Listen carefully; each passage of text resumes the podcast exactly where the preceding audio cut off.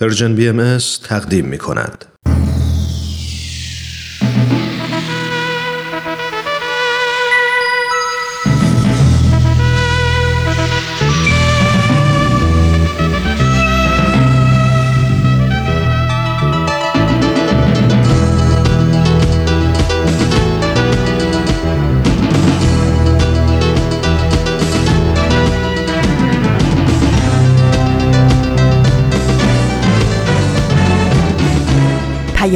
دوست.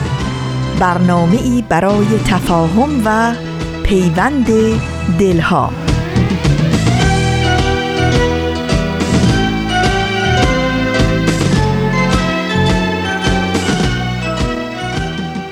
به پرده هفتم خوش اومدید.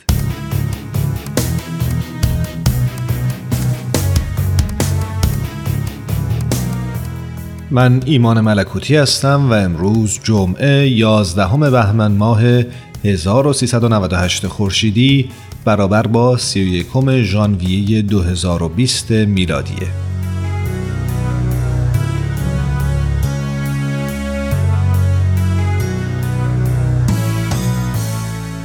ما هفته گذشته در برنامهمون راجع به نقش دیانت باهایی و پیروان آین باهایی در پیشرفت تعلیم و تربیت و آموزش در ایران صحبت کردیم. بیشتر از اون منظر بهش نگاه کردیم که کلاس های اطفال یا کلاس های آموزش کودکان چطور به این هدف کمک کردند. اما امروز می‌خوایم نگاه کلیتری داشته باشیم و ببینیم آین بهایی در خصوص نظام آموزشی ایران چه کرده.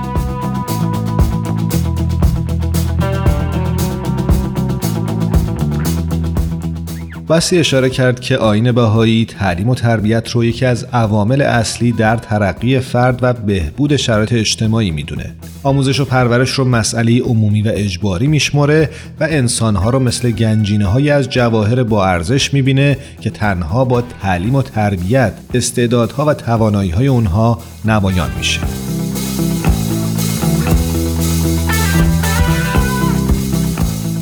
در اواخر قرن 19 میلادی نظام آموزش رایج در ایران شکل سنتی داشت و عموما متون مذهبی و ادبی در مکتب خونه ها تدریس می شدند.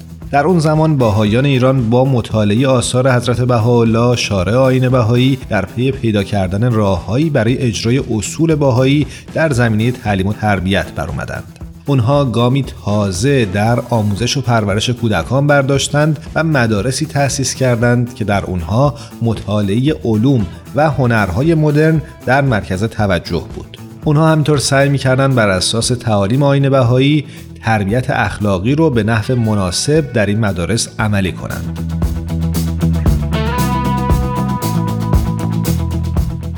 بر اساس مستندات موجود به نظر می‌رسه نخستین کوشش ها برای تأسیس یک مدرسه باهایی در روستایی به نام مافروزک در مازندران و در اوایل دهه 1260 خورشیدیه. یکی از علمای روستا که هنگام تحصیل در بابل باهایی شده بود به همراه همسرش در پی اجرای تعالیم حضرت بهاءالله یک مدرسه پسرانه و دخترانه تأسیس کردند. به تدریج در سایر روستاها و شهرها هم کوشش های مشابهی صورت گرفت. این مدارس که در ابتدا بر اثر ابتکارات شخصی بهایان محلی و به طور پراکنده و غیر رسمی شکل می گرفتند مدارس نوینی نبودند و هنوز همون سبک مکتب خونه را داشتند. شاید بشه گفت نخستین مدرسه نوین باهایی در ایران یعنی مدرسه تربیت پسران حدود سال 1279 خورشیدی در تهران تأسیس شد و چند سال بعد از طرف دولت به رسمیت شناخته شد. به دنبال اون در طی 35 سال دهها مدرسه نوین باهایی در دیگر شهرها و روستاهایی که دارای جوامع بزرگ باهایی بودند تأسیس شد. مدرسه توکل در قزوین، مدرسه تایید در همدان، وحدت بشر در کاشان و سعادت در بابل جز اولین مدارس باهای ایران بودند.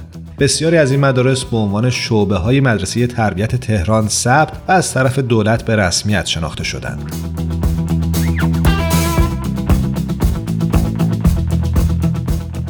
تأسیس مدارس مدرن افکار سنتگرا رو در مقابل اندیشه های تجددگرا قرار می‌داد و به تدریج گروه های حامی یا مخالف خودش رو در اجتماع پیدا می کرد.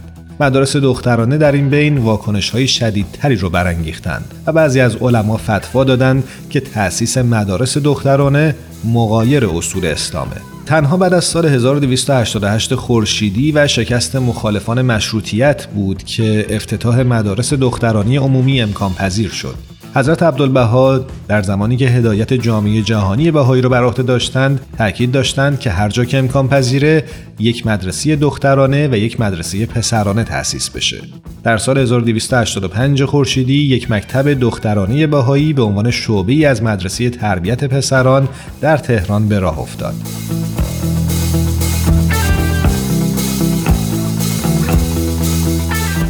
سرانجام به دنبال سیاست های رضاشاه برای یک دستسازی نهادهای اجتماعی کشور از جمله نظام آموزشی و همینطور کینتوزی برخی مقامات دولتی با باهایان مدرسه تربیت در سال 1313 خورشیدی از طرف وزارت معارف تعطیل شد. اکثر مدارس باهایی در شهرها در طی یک سال یکی بعد از دیگری تعطیل شدند. مدارس بهایی در روستاها تا حدی از این دستور تعطیلی در امان موندن شاید به این دلیل که مدرسه دیگه‌ای وجود نداشت که جایگزین اونها بشه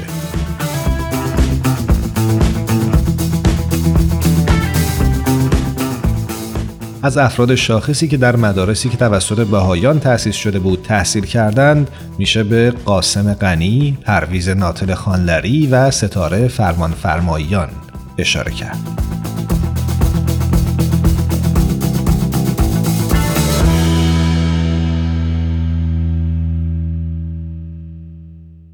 با پرده هفتم همراه بمونید.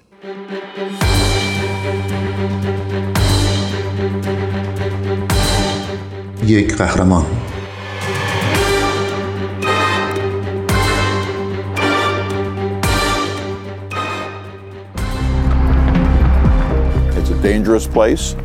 اینجا یه جای خطرناکه مردم خودشونو به من میرسونن و ازم می‌پرسن آیا می‌خوام مواد مخدر بخرم؟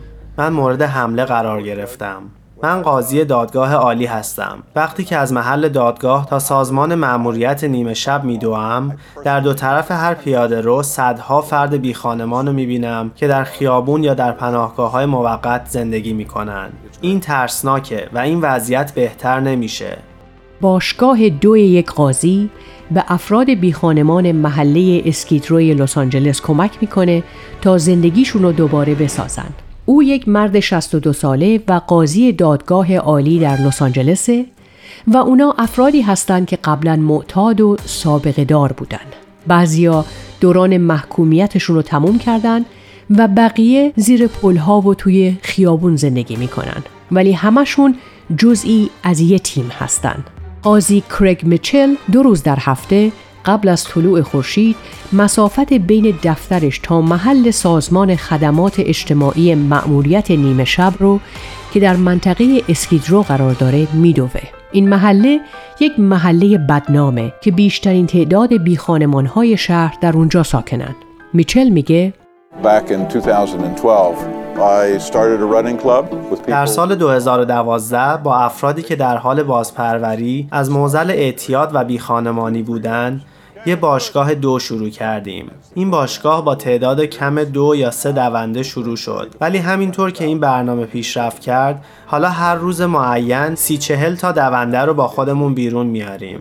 ما سه روز در هفته میدویم و دوهای طولانیمون رو در روزهای آخر هفته انجام میدیم. از حضور هر کسی استقبال می‌کنیم. وقتی خبر پخش شد مردم از خلوتشون بیرون اومدن. وکلا مددکارای اجتماعی مردمی از سطوح مختلف جامعه جذب این ایده شدن.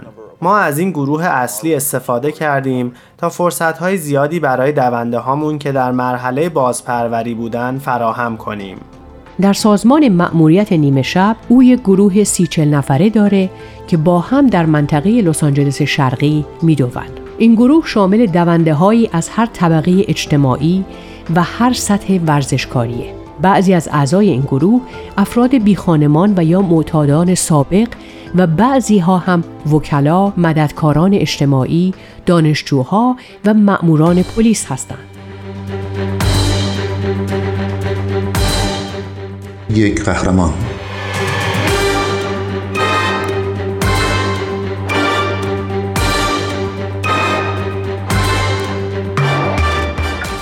میچل این گروه رو در سال 2012 تشکیل داد وقتی که یکی از افرادی که قبلا زندانی بود بعد از آزادی برای تشکر نزد او آمد. میچل میگه او با عفو مشروط آزاد شده بود و تصمیم گرفته بود به اینجا برگرده و بگه ممنونم قاضی میچل به خاطر اینکه با من مثل یک انسان رفتار کردین. مسئول سازمان با دیدن این موضوع از من پرسید آیا کاری هست که من بتونم برای این سازمان انجام بدم و من فکر کردم یک باشگاه دو را بندازیم و این آغاز این حرکت بود.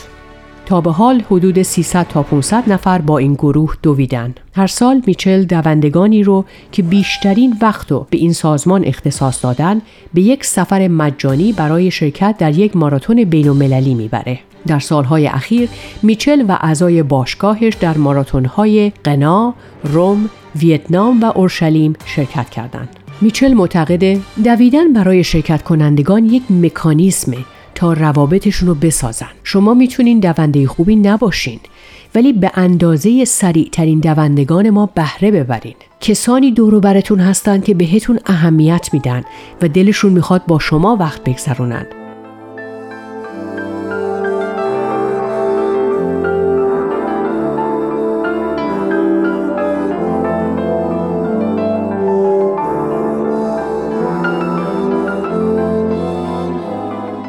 خبرنگار CNN علی تورگن با میچل در مورد کارش صحبت کرده. ازش می‌پرسه آیا شما هرگز تصور می‌کردین چنین نقشی ایفا کنین؟ وقتی که یک بعد از ظهر با یه زندانی که عفو مشروط خورده بود به سازمان مأموریت نیمه شب رفتم هرگز فکر نمی کردم که زندگیم اینجوری پیش بره. من فقط در این سازمان یه داوطلب بودم و نمی‌دونستم که چی کار قراره بکنم. من فکر نمی کنم که این سازمان واقعا می‌دونست چه مسیری رو داره طی می‌کنه. من از یه قاضی محکوم کننده یک شخص تبدیل شدم به کسی که در پروسه تصمیم گیری که ممکن بود منجر به شکستن این چرخه بشه راهنمای اون فرد بود. من واقعا می‌دونستم که اگه با افرادی که سعی دارن زندگیشون رو دوباره بسازن و با مشکلات اعتیاد و بیخانمانیشون مقابله کنن بدوم می‌تونم باهاشون گفتگوهای هدفمند انجام بدم و ارتباط برقرار کنم. یکی از دونده ها به هم گفت آقای قاضی زندگیتون در این مسیر افتاده چون شما یه روز ناخواسته تصمیم گرفتین به این فرد بگید بله. این پاسخ مثبت به یکی از جنبه های معنیدار زندگیم بدل شد. وقتی که این چیزا اتفاق میفته و شما قبلا اونو برنامه ریزی نکردین این افتخار کمی نیست. من نمی‌تونستم از این شادتر باشم. یک قهرمان.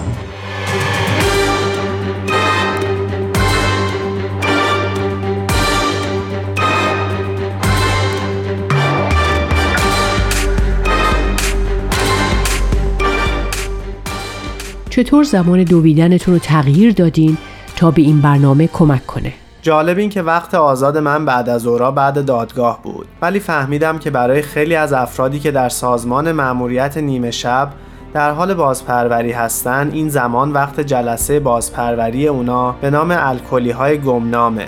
و اگه من بعد از ظهر رو برای دویدن انتخاب می کردم هیچ کس با من همراهی نمی کرد. پیشنهاد دونده ها این بود بیاین صبح بدویم ساعت پنج و نیم ما می‌تونیم حاضر بشیم. چون پنج و نیم صبح هیچکی ازمون نمی‌خواد به جلسه بریم. من قبول کردم و الان سه روز در هفته میدویم و مسافت های طولانی رو روزهای آخر هفته میدویم. من فهمیدم که این دونده ها خیلی دوست دارن از منطقه اسکیدرو بیرون برن برن توی پارک بشینن و بعد از یک دو طولانی با هم غذا بخورن. چطور مسیر حرفه زندگیتون به شما کمک کرد تا برای این نقش آماده بشید من 17 سال معلم دبیرستان بودم.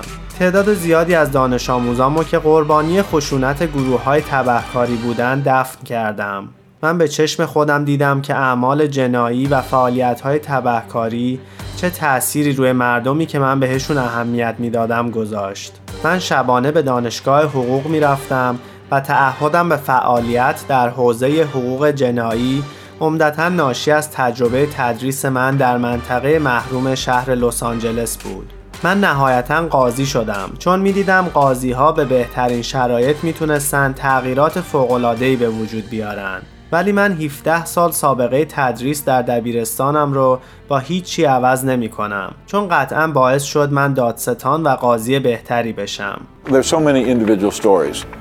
داستانهای منحصر به فرد زیادی وجود داره که باعث میشه منو ساعت سه و نیم صبح بیدار کنه. افرادی که در کالج حاضر شدن کسایی که حرفه ای رو دنبال می‌کنن. من با جنایت های واقعا وحشتناکی روبرو شدم. این یه راه حل فوقالعاده برای چیزیه که اینجا در دادگاه مجبورم انجام بدم.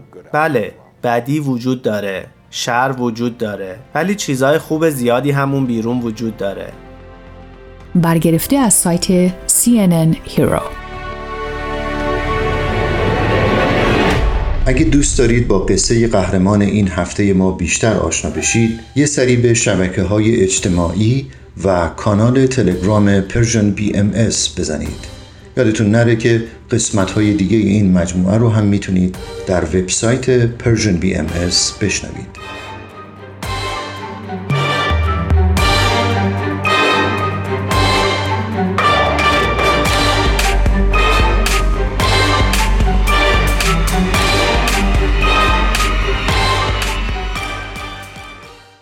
ما رو در اینستاگرام هم دنبال کنید. آدرس ما هست Persian BMS.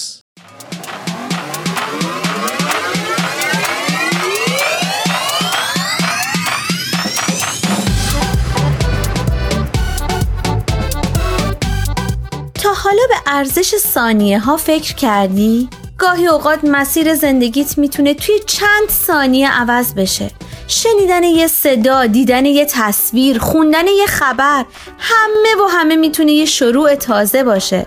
پس با ما همراه باش تا قدر ثانیه ها رو بیشتر بدونیم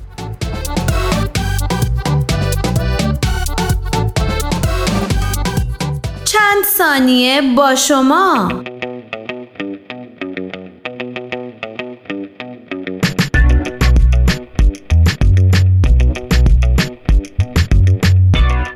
فعالیتی که برای رشد شناختی مفیده یعنی تغییراتی منظم و تدریجی در پردازش ذهنی که باعث پختگی میشه. اسباب بازی که نبوغ یا دانش یک شخص را به چالش می‌کشه. بازی مناسب برای هر سن و سال. از کودکان گرفته تا افراد مسن. تمامی اینهایی که شنیدید نمونه ای بود از توصیفاتی که درباره پازل این بازی محبوب همگان بیان شده. با وجود اینکه دنیای امروز دنیای سرگرمی های دیجیتال و بازی های کامپیوتریه با این همه هنوز پازل جایگاه خود رو حفظ کرده.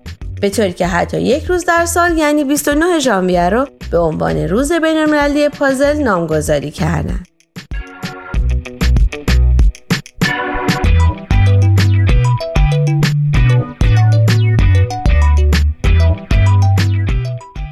این سرگرمی چه فواید و نتایج مثبتی رو به همراه داره فواید زیادی رو برای پازل بیان کردن مثل افزایش ادراک بصری، افزایش تمرکز و هماهنگی، توسعه تفکر انتقادی، افزایش خلاقیت، تولید دوپامین در مغز و از همه مهمتر کمک به بهبود حافظه است. همانطور که در مقاله می‌خونیم انجام بازی پازل مغز رو تشویق به حفظ اطلاعات می‌کنه چرا که نکته مهم در بازی پازل حفظ کردن قطعات قبل از به هم ریختن اونهاست. این اشکال باید در ذهنتون باقی بمونه تا هنگام ساختن دوباره پازل به مشکل بر نخورید.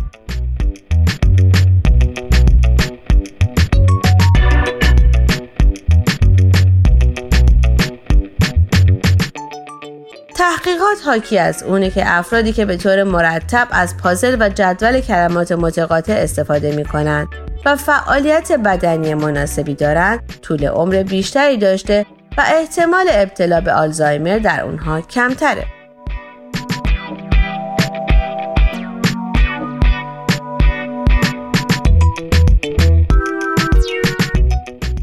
همانطور که در ابتدا هم به اون اشاره شد هر سال 29 ژانویه مصادف با 9 بهمن رو به عنوان روز جهانی پازل جشن می‌گیرن این روز در سال 1995 میلادی توسط شرکت های تولید کننده پازل در ایالات متحده آمریکا تعیین شد.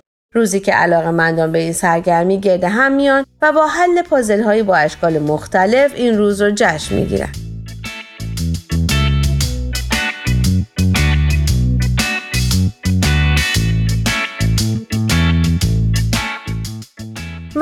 پازل چطور به وجود آمد؟ گفتند برای اولین بار در سال 1760 میلادی. پازل توسط یک قلمزن و نقشهکش انگلیسی در شهر لندن با استفاده از اره مویی ساخته شد. برای ساخت اولین پازل ها نقشه های جغرافیایی رو روی ورقه های چوبی سخت قرار دادن و مرزها رو توسط اره های مویی برش دادن.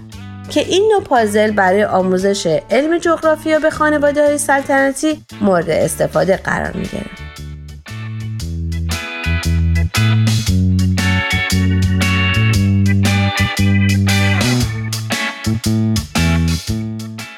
از اواخر قرن 18 کارخانه های تولید اسباب بازی و وسایل سرگرمی به این فکر افتادن که به جای این گونه پازل های چوبی پازل هایی رو با جنس مقوای فشرده تولید کنند گرچه در ابتدا پازل ها مخصوصا برای کودکان تولید می شد اما به مرور زمان ساخت پازل های مخصوص بزرگسالان از جنس مقوای فشرده در دستور کار کارخانه های تولیدی قرار گرفت. تا با این وسیله این تفریح نسبتا کم هزینه در اختیار بزرگسالان نیز قرار بگیره.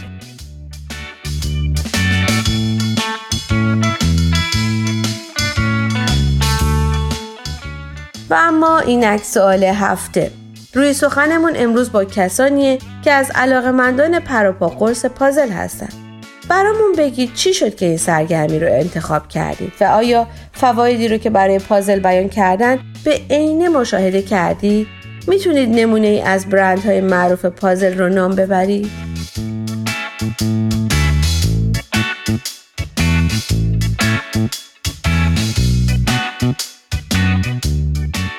شما می‌تونید از طریق آدرس ما در تلگرام at sign Persian BMS contact و همچنین ایمیل info at با ما تماس بگیرید.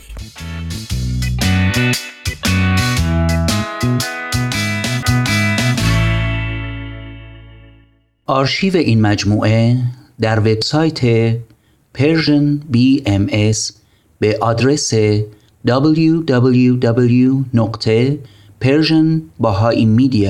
www.persianbahaimedia.org در دسترس شماست.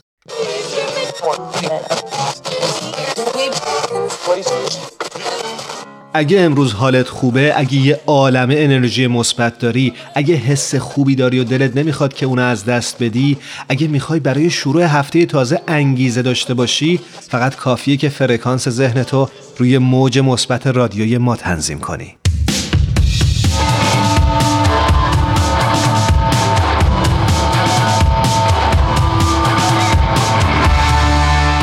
یادی از فراخان حضرت عبدالبها برای صلح در صدومین سال صدور اولین لوح لاهه.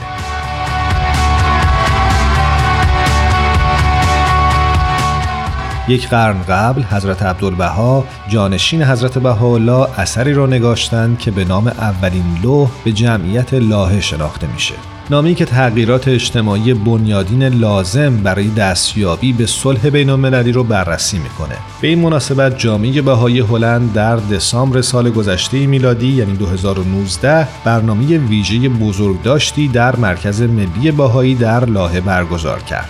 حاضرین از جمله رهبران دینی در مورد برخی از موضوعات مطرح در این نامه ها به جمعیت لاهه گفتگو کردند.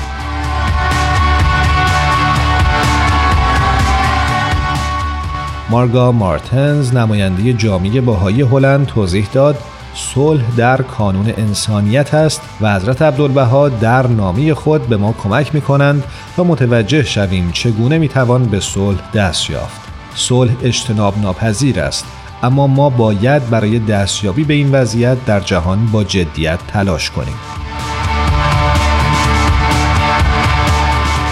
حضرت عبدالبها در ابتدای نامی خود خطاب به کمیته اجرایی سازمان مرکزی برای صلح دائمی در لاهه عنوان می کنند مقصد شما سزاوار هزار ستایش است. زیرا خدمت به عالم انسانی می نمایید و این سبب راحت و آسایش عمومی است. در این نامه حضرت عبدالبها توضیح میدند که صلح نیازمند تحول در آگاهی انسانی و تعهد به اصول معنوی مطرح شده توسط حضرت بهاءالله است. اصولی از جمله رفع هر گونه تعصب، هماهنگی علم و دین و برابری زنان و مردان.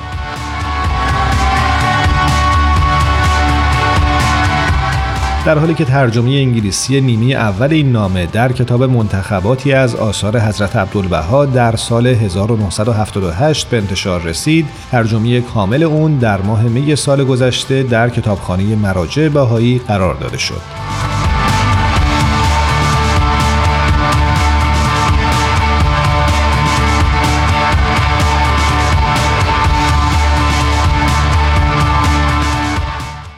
من آوا هستم و شما صدای منو از رسانه Persian BMS میشنوید. اون دسته از شما عزیزان که در ایران و اروپا از طریق ماهواره با این رسانه همراه هستید از ابتدای ماه آینده میلادی یعنی فوریه 2020 می‌تونید به پخش 24 ساعته ماهواره‌ای برنامه های این رسانه بر روی فرکانس تازه Hotbird گوش کنید. Hotbird 13B فرکانس 10949 پولاریته vertical. position 13 نقطه 0 E. symbol rate 27500 ترانسپاندر 122 و FEC 34 رو. اما جا داره این نکته رو هم یادآوری کنیم که در هر کجای جهان که مخاطب این رسانه هستید می‌تونید به وبسایت ما به آدرس www.persianbahaimedia.org سر بزنید و یا از طریق اپلیکیشن رایگان این رسانه با پخش 24 ساعته برنامه های ما همراه بشید.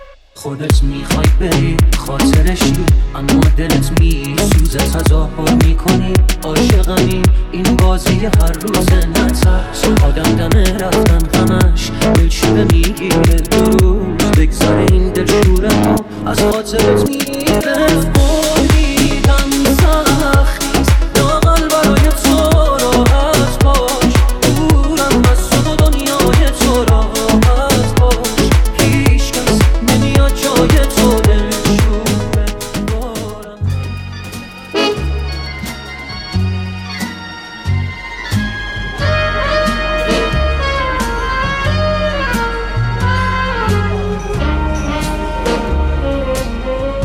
یه گوشه دنج و آروم توی فضای گرم و صمیمی. با اینکه دنجه ولی خلوت نیست. شاید بشه گفت یه جورایی شلوغم هست. البته از اون نوع شلوغیایی که اصلا آزار نمیرسونه.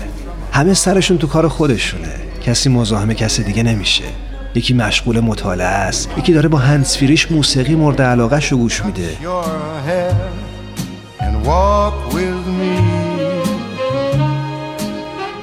چند نفری هم اون طرفتر دور یه میز نشستن و سخت گرم صحبتن. هر از گاهی میون این هم همه یه صدای موسیقی هم به گوش می‌رسه. گوشه گوشه اینجا رو دوست دارم ولی مکان محبوبم فقط و فقط اون میز آلبالویی گرد و کوچیک کنار پنجره است. همون پنجره ای که پر از گلدونای شمدونی تازه گل داده است. واقعا تو اگه جای من بودی توی همچی فضایی عاشق هنر نمی شدی؟ راستی داشت یادم می‌رفت. اسم اینجا کافه هنره The world was new beneath the blue umbrella sky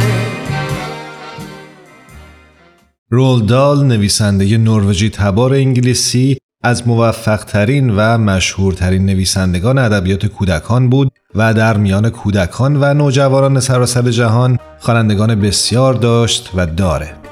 نگاه انتقادی او به ها که با بیانی تند و تیز و نکوهشگر و هجوامیز همراهه به خواننده هشدار میده که او نه در سرد پوشاندن و ناچیز انگاشتن عیبها بلکه در تلاش آشکار کردن و بیپرده گفتن اونهاست.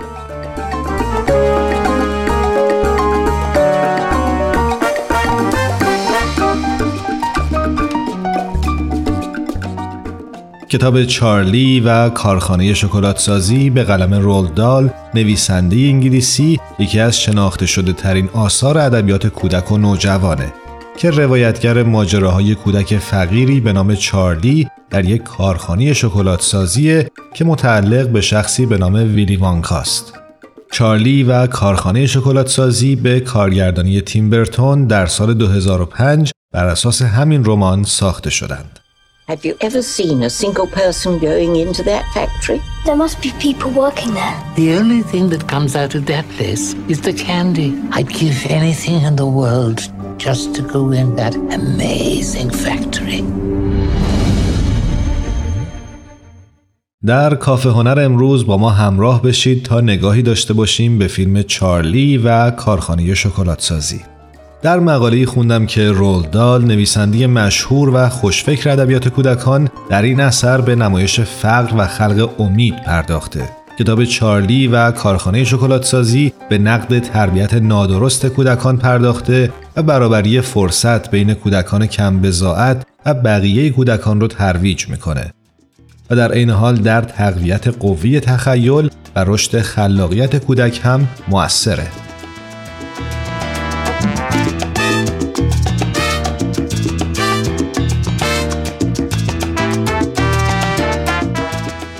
اما داستان فیلم. در لندن چارلی پسری کوچیک و فقیر با پدر و مادرش به همراه دو پدر بزرگ و مادر بزرگ پیر خودش در کانون گرم خانوادگی زندگی می‌کنه و فقر رو احساس نمی‌کنه. چارلی علاقه زیادی به شکلات داره ولی به حدی فقیره که هر سال فقط یک شکلات می‌خوره. اون هم به عنوان هدیه روز تولدش.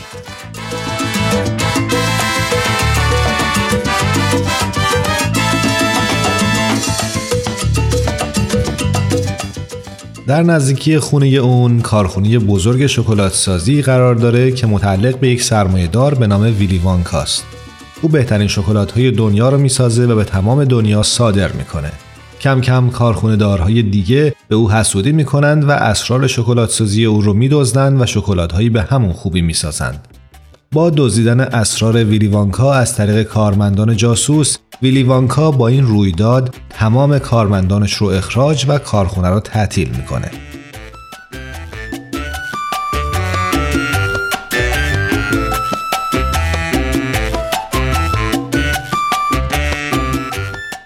بعد مدتی کارخونه بازگشایی میشه اما مشخص نیست که چه کسایی در اون کار می‌کنند یا شکلات ها رو چه کسانی عرضه می‌کنند. حالا بعد از سالها این خبر به گوش می‌رسه که ویلی وانکا پنج بلیت طلایی داخل پنج شکلات وانکا پنهان کرده و گفته که پنج کودک خوششانس از هر جایی در جهان می‌تونن از کارخونش بازدید کنند. و یکی از این کودکان چارلی فقیر ولی خوشبخته. I, Willy Wonka, have decided to allow five children to visit my factory. Five golden tickets have been hidden underneath the wrapping paper of five ordinary Wonka bars. Wouldn't it be something, Charlie, to open a bar of candy and find a golden ticket? But I only get one bar a year. Nothing's impossible. You found Wonka's last golden ticket. منتقدی در نقد این فیلم گفته فیلم بنا به ذات و منبع اصلیش فیلم آموزندهی برای کودکانه. چهار کودکی که به همراه چارلی هستند بچه های بدی هستند و هر یک داری یک سری عیب و ایرادند. هر کدوم به نحوی تنبیه میشن. اما چارلی فقیر و فهمیده نهایتا پاداش خوشدلی ها و مهربانیش رو می‌گیره.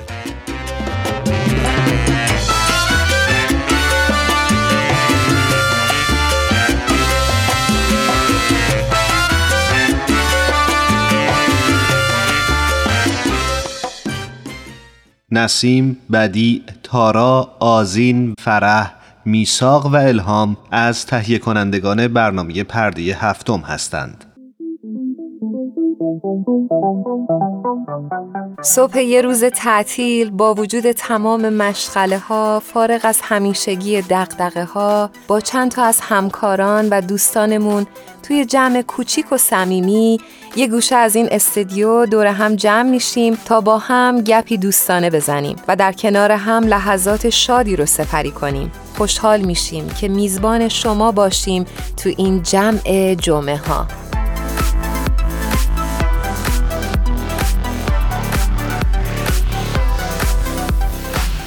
یادت چند وقت پیش رفته بودی آمریکای جنوبی؟ آره چطور؟ من با یه خانومی آشنا شدم. اسمشون بود خانم شهناز طالبزاده. بعد می‌گفتن که اکوادور زندگی می‌کنن. بعد از خدماتشون گفتن. خیلی سال تو آمریکای جنوبی زندگی کرده بودن. واسه برام خیلی جالب بود. بعد یاد تو افتادم که رفته بودی مسافرت و تعریف کرده بودی که چقدر خوب بوده و جالب بوده.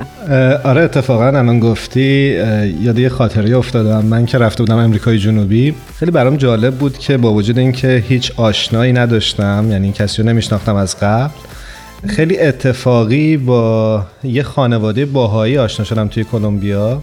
و این خانواده غیر ایرانی هم بودن. خانواده ای بودن که کلمبیایی بودن و خودشون آین باهایی رو قبول کرده بودند و باهایی شده بودند.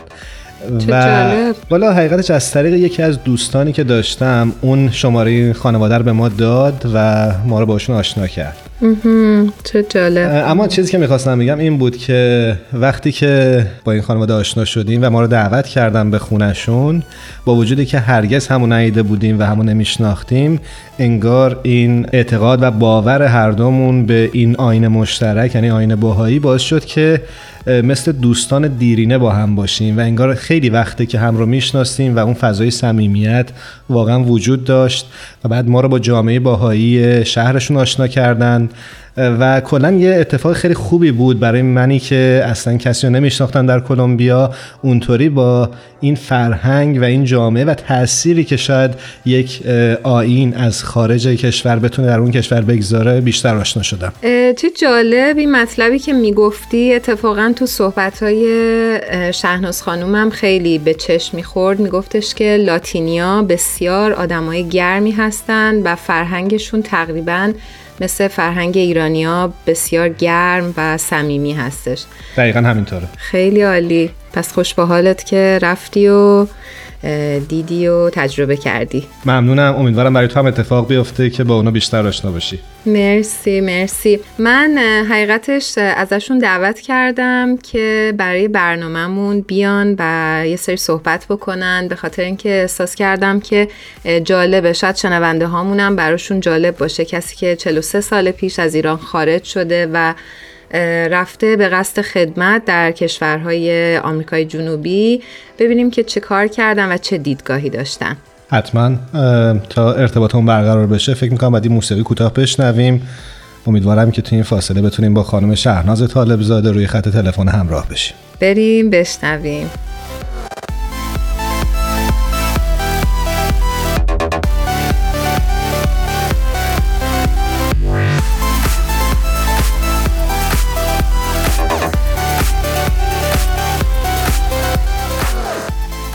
خانم شهناز طالبزاده عزیز ما خیلی خوشحال هستیم از اینکه شما رو در برنامه خودمون داریم. به شما خوش آمد میگیم. امیدوارم که شنونده های ما از مصاحبه امروز خوشحال باشن. منم بهتون خوش آمد میگم. خانم شهناز طالبزاده عزیز و سپاسگزارم که با ما و شنونده های ما همراه شدید. از شما شنوندگان عزیز و محترم خیلی خیلی ممنون هستم. خانم شهناز عزیز ما می‌خواستیم بپرسیم که شما چند سال پیش از ایران خارج شدید؟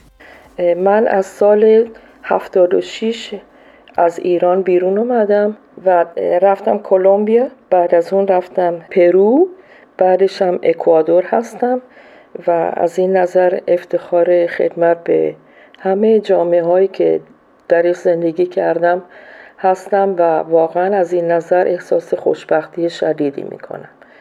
تا به حال و خیلی از زندگیم از این نظر راضی هستم که خداوند دستم رو گرفت که بتونم یه خدمتی که همیشه از کوچیکی توی قلب و روح هم بود بتونم به نوع بشر بکنم. خیلی متشکر مرسی. شما وطن خودتون رو ترک کردید و جایی رفتید که شاید خیلی شناختی از اون نداشتید. سعی کردید مردم اونجا رو با پیام آینه باهایی و حضرت بهاءالله آشنا بکنید می‌خواستم بپرسم چه باوری در شما سبب شد این تصمیم رو بگیرید و هدفتون در زندگی چی بوده؟ فکر می‌کنم عزیزم که والاترین و با بارسترین بلوغ شخصیتی انسان همان همت بلند و نیت ارجمندی که داره و می‌تونه برای خدمت به عالم انسانی بدون هیچ تعصبی نه از نظر نجادی و نه از نظر ملیتی نه از نظر دینی و مذهبی و جنسی برای افراد دیگه نشون بده. فکر می‌کنیم که هر عمل نیک و خوبی که در زندگی شخص روی میده مایه و ریشه اصلیش از همون دین سرچشمه می‌گیره و این از کوچیکی آدم در خانواده یاد می‌گیره که چجور به هم نوع خودش به فامیل خودش به همسایه خودش و به هر کسی در زندگیش کمک کنه. همطور که حضرت بهاءالله میفرمایند اگر سراج دین مستور شود هر روز هرج و مرج و فساد اخلاقی بیشتر میشه در دنیا.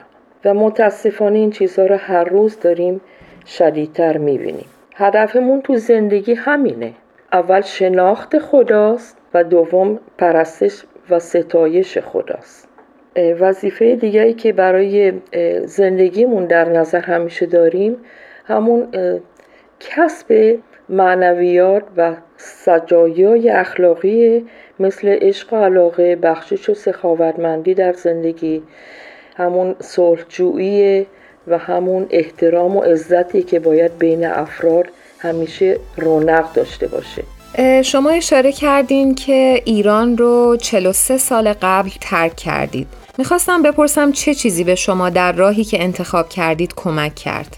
حضرت به حالا میفرمایند که علت خلقت و آفرینش همون عشق و محبته و واقعا اساسا می‌دونیم تو زندگی کلید خدمت همون عشق و محبتی که به افراد باید نشون بده. و همین باعث شده که از وقتی من از ایران بیرون اومدم و این عشق و محبت حقیقی رو به افراد آدم نشون میده می‌بینه که واقعا زندگی ها تغییر بیشتری کرده از نظر روحانیت. یعنی احساس آرامش درونی که در وجود آدم پیش میاد مثل همون کیمیاگر درونی خودمون که همطور همیشه باید در جستجوی اون باشیم. و واقعا می‌بینم مردم از نظر روحانیت خیلی رشد و فکر ذهنیشون روحیشون بالاتر رفته پیشرفت بیشتری کرده. میشه مثال بزنید؟ از همون درس اخلاقی که از کوچیکی داریم به بچه ها یاد میدیم از نظر سجایای اخلاقی که باید کسب کنن. بنابراین این, این پیشرفت رو الان می‌بینیم در جامعه و همچنین نوجوانان. و همیشه این مد نظر خودم بوده که از این لحاظ به, به جامعه بیشتر کمک کنم.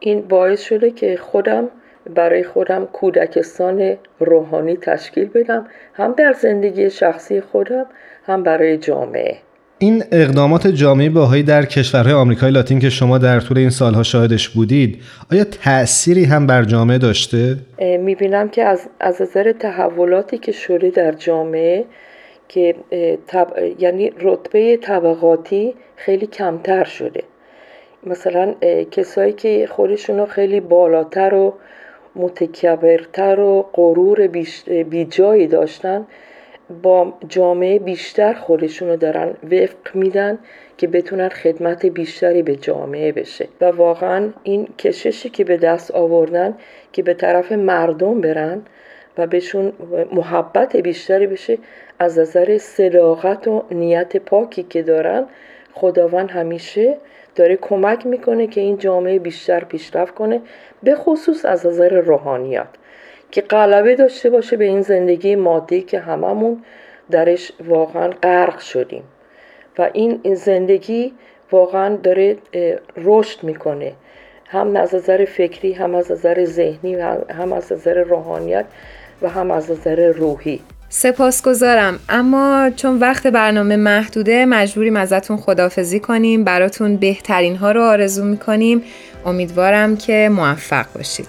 منم ازتون خداحافظی می‌کنم و آرزو می‌کنم هر جا هستید پیروز و موفق باشید. من از هر نظر از این فرصت واقعا ممنون شما هستم. متشکرم که این فرصت به من دادید و با اجازتون ازتون خدافزی می‌کنم و در هر زمان دیگه در اختیارتون هستم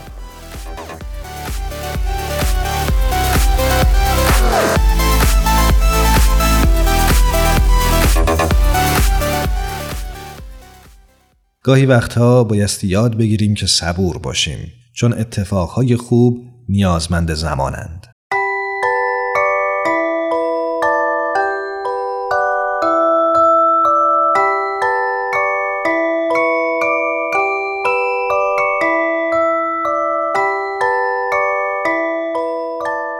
ام استودیوز به سفارش رادیو پیام دوست این برنامه رو براتون تهیه کرده بود.